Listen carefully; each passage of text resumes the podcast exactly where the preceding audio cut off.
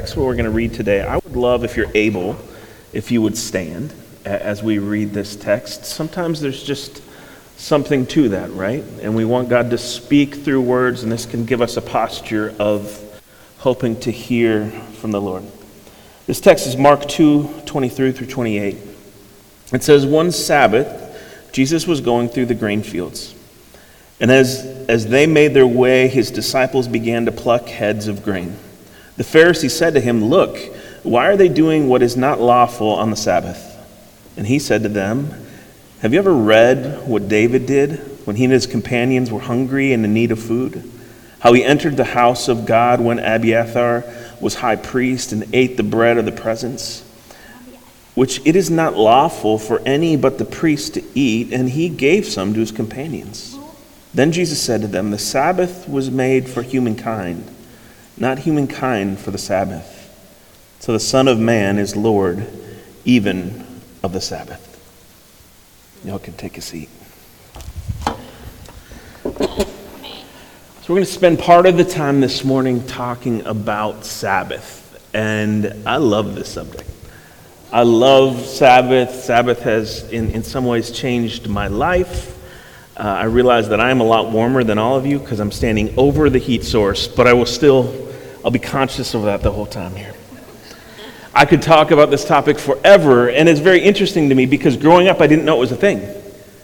I had memorized it in the Ten Commandments, but I had kind of interpreted the Ten Commandments as nine commandments and one suggestion if you can afford it. You know, and that's kind of what Sabbath was. We kind of understood Sabbath as a fancy way of excusing like elaborate vacations.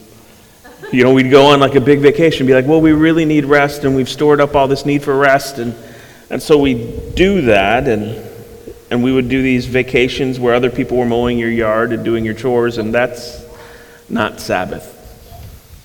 That's not what this is. Sabbath is shown in the creation narrative.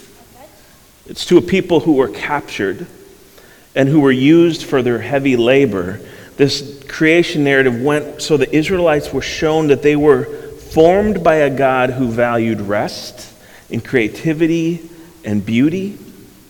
And they were in God's image, so they also got to value rest, creativity, and beauty. They were not what they produce, kind of like what Stephanie was saying. It, they were not just what they do, but they held value by simply taking breath. When they left Egypt, God gave them a desert full of rest so that the Israelites could get this identity straight, seeing the overwhelming provision of God, not with like 30 years of what they needed in the bank, but with manna six days a week. And on the sixth, enough for the seventh as well. Sabbath has been resistance to a demanding culture. Sabbath has been a place of sanctuary with God. It's been a thin place in time where glimpses of heaven are experienced. It, it's filled with naps, it's filled with laughter. Sabbath rest is something to cherish. And the early church did cherish it. It, it moved the Sabbath from the last day of the week, Saturday, to the first day of the week, Sunday, which is why we still gather to worship and experience our God on Sundays. For me, Sabbath has been an extremely meaningful time. Kat and I were talking when we first came in here of, of when I was in California years ago and I heard these bird wings. I'm sure I've told you all the story. And these silly bird wings have changed my life, where I have dreamt since that day that I could, well, I guess I felt permission that there was going to be rest, and there was going to be a slowing down, and that I could heal in those ways. And I really have. Sabbath has become a time where I feel refreshed, restored, slow, and present. Usually for me, it involves some really good coffee, a nice long walk, a good book or an album. I protect it, I talk about it. I want others to have the same thing. But that's what we do with something that we love, right? We, we want others to have the same thing that we had. And that's part of what we're seeing in this passage. People saw the gift of Sabbath and how this was to, to set God's people apart. You know, this was what made God's chosen people different, is that they didn't work themselves every single day. So they started making laws describing what Sabbath looked like, what it didn't look like. And then people assigned themselves to police how it was being observed. They said, I'll take the responsibility of policing this community. I get it. I don't know that everyone else does, so I'm going to I'm going to enforce this. And part of the reason is they were trying to be obedient people that would hurry the coming of the Messiah. Maybe if we're more obedient, maybe if we Sabbath better, the Messiah will come faster. And that's where we find ourselves here. Jesus and the disciples are, are taking a shortcut through a field. They're, they're blazing a, a path through the field, which on six days a week was legal. You could do this. And the gospel, according to Mark, doesn't say that they're hungry, but for whatever reason, the disciples just keep taking off the grain. And the Pharisees catch them. The disciples and Jesus had taken more than 1,999 steps, which is not allowed on the Sabbath. That's why we have Apple Watches. They track our steps, not so we hit 10,000, but so that we don't hit 2,000 on Sunday. Let that make you feel better about today. They gleaned, and that was against Sabbath law. You can't do that. And Jesus, the Son of God, he knows the gift of the Sabbath, right? He said that not a single dot of the law will be ignored by him. And yet, here, his response to the Sabbath surprises me some. Yet, this time, he asks the Pharisees of an account recorded in 1 Samuel, and he asks them a question. Now, if you hold up 1 Samuel next to Mark, they read quite differently. The high priest's name is different. Who eats is different. And it's not likely that Mark recorded it wrong. And I highly doubt that Jesus doesn't know the scriptures, right? So there's some reason that they're different, and there's tons of arguments that are made as to why this discrepancy appears. And actually, on our website, uh, Whitney helped me put together a real simple resource page with one fascinating idea uh, by a scholar named William Placher. Um, so if you go on the resource this, this week, there's a quote from him, a thought from him, and just a couple questions on why this might be. I was ready to geek out on this for three hours with y'all. I just saved you three hours. You can come to my house, watch a football game, we'll talk about it. But for today's purpose, we're going to look at the last line of this. It's where Jesus said to them, The Sabbath was made for humankind, and not humankind for the Sabbath. So the Son of Man is Lord even of the Sabbath. What does this mean that Sabbath was made for humankind and not the other way around?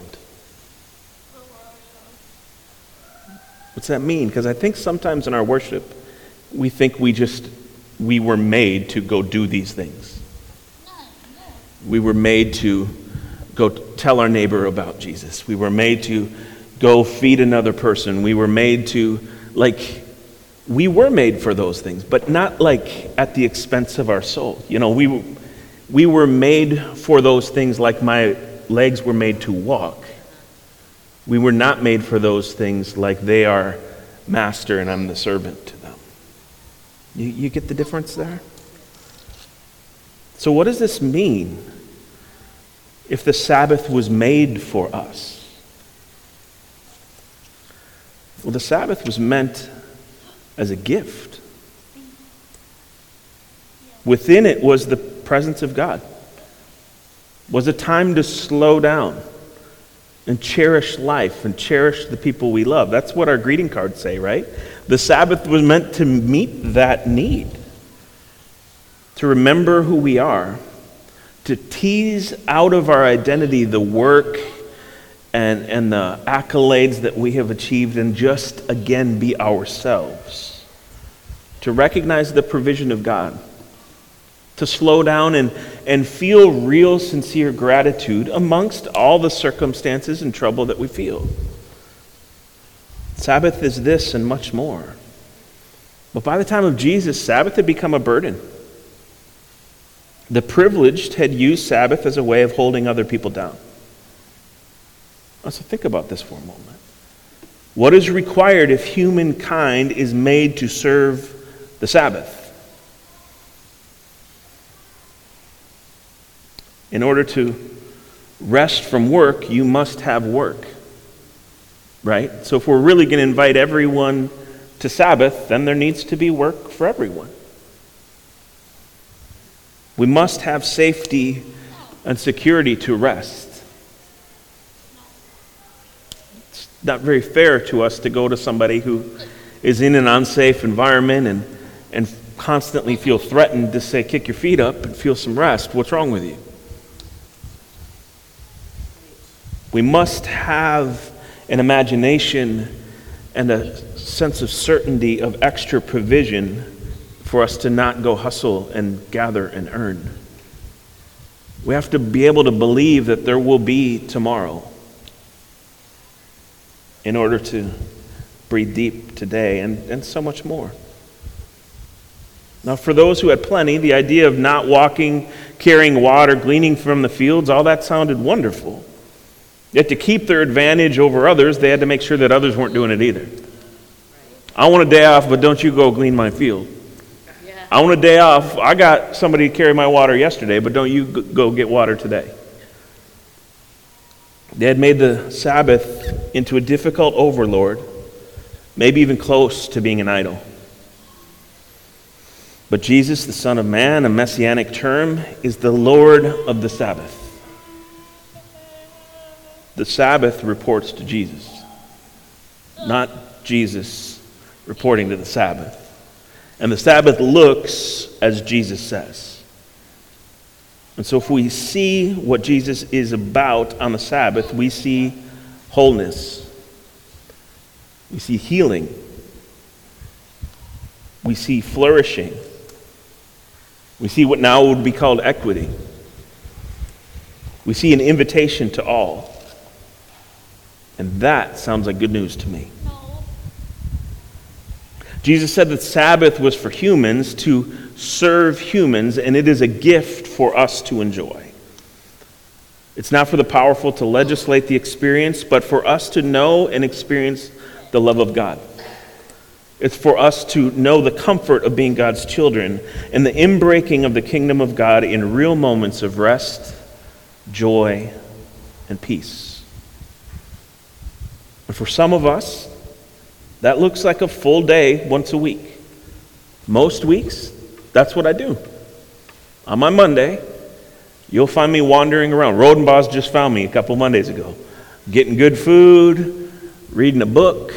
Not a book that makes me smarter, but a, a book that fills my soul, going for walks. Some of us don't have that. That's okay. Some of us, it's an afternoon. Some of us, it's a walk through the park a couple times a week, a cup of tea in the morning, a deep sigh after the kids go to bed.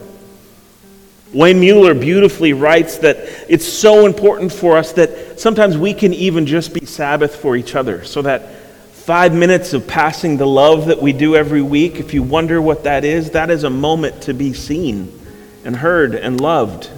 Because I, I don't know how many minutes we have of that. That's worship, that's intentional. These are moments where we can experience this life God has for us in these interactions. And so, in the next minute, uh, there's some cards and markers, and Wendy's going to just slide them around. If we just kind of move them through the, the rows, we're going to take this same principle that Sabbath is a gift for us and I want us to look at the chapter that we're closing right now. That's the way this feels to me. This building feels like a chapter. This was a, for me, this was a really good chapter. I met some of you all in this chapter. I found myself somewhat in this chapter. This was the first place where we had courage to imagine things being really different and so there's a part of me that's healed up here. And so, what are the gifts of this chapter that we're closing? What do we want to take with us in our next chapter? And So here's what the markers in the paper, I want you to write down anything that comes to your mind. And at the end of the service, we're going to place this stuff in the offering basket as an offering of gratitude. We give money, and y'all have been very faithful to give money. It's not just money, right? We're going to actually give an offering of gratitude of this season, either in your own personal life or us together. You get to answer how you want. I'm not going to go through and study your answers. It's just it's just a practice. And here's why this is important. It could be really easy to just like say everybody needs a chapel phase. Everyone needs to go through the same things that we went through. And like, no, it's not that. It's the, it's the gift of this season that we want everyone to have. For me, we slowed down and it became a safe place to ask questions. That's a gift. I want everybody to have that, whether they come into a cold chapel or not. Whether they go through some of the other circumstances we did or not. I want everyone to have a safe place. So, what are some of these gifts for you?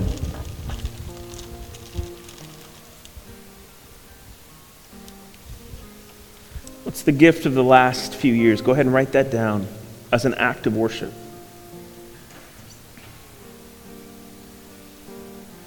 Because as we go into this next chapter, we have gifts like Sabbath.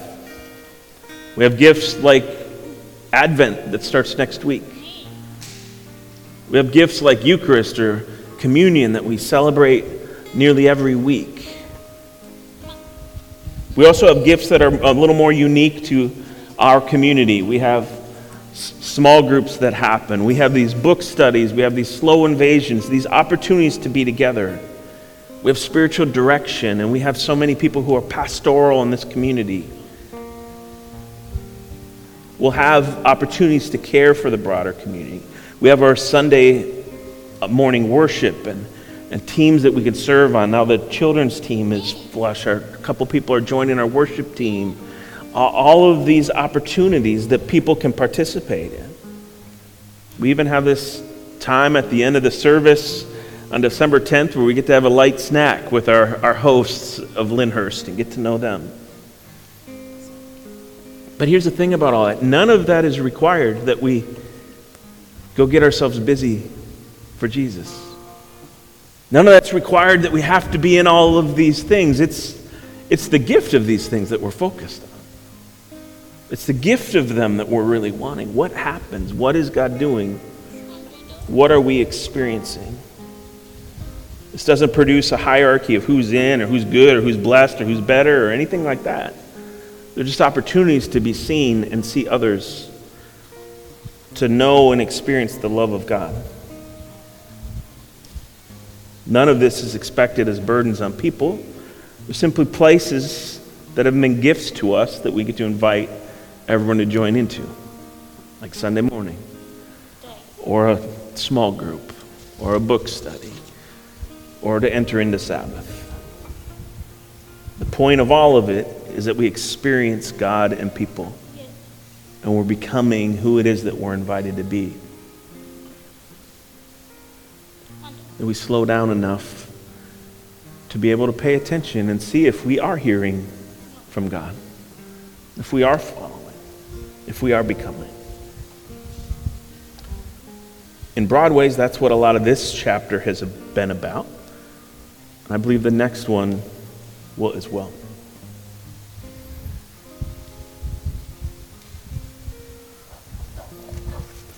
We're going to take just a minute to, uh, if anyone wants to say aloud what this chapter has meant, I'm going to give you a chance to do that just as, again, as an act of worship. And then we're going to receive communion one last time in here together.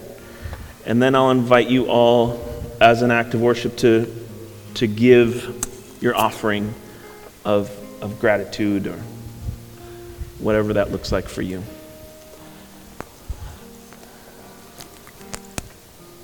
Joshua's going to grab some communion for us. He doesn't know it, but he's on the aisle, so. And as he does that, does anyone want to share what this chapter has looked like? You don't have to, but I want to give the opportunity. A healing place. Reflections. Reflections. I heard safety and hope for the future, right?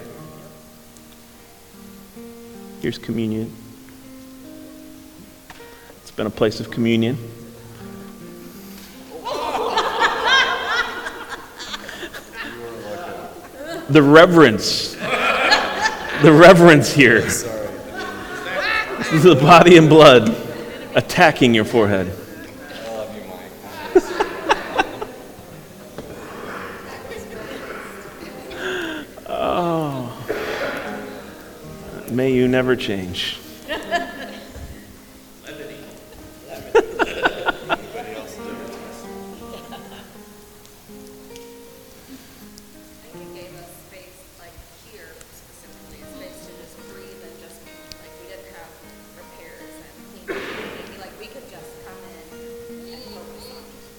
Yeah. Yeah, that's true. Yeah.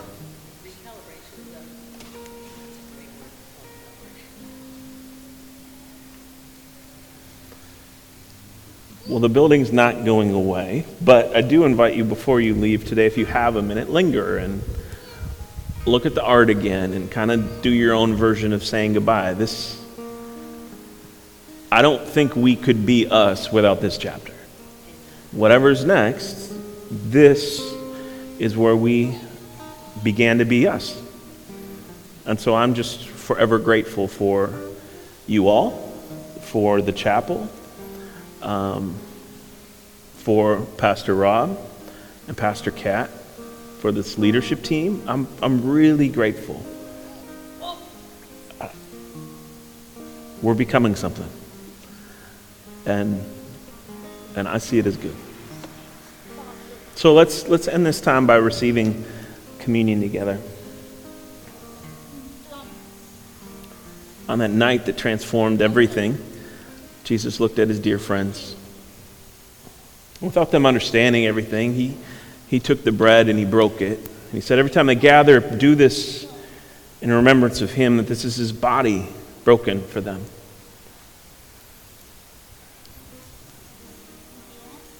And he took the cup, and after he gave thanks, he looked at them and said that this represents my blood, which is shed for you and for the forgiveness of your sin. And so when you gather together, drink of this, remembering me. We can do that now.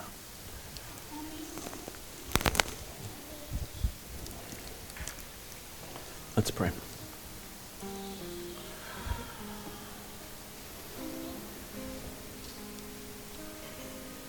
Jesus, thank you.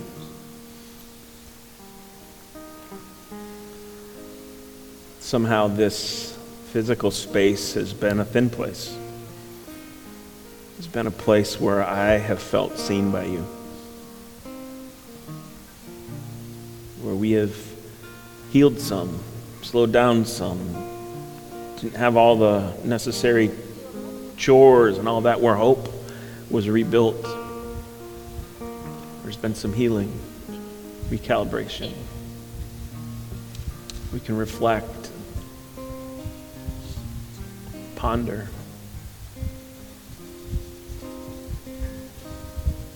God, fill our hearts with wonder and hope as we go forward.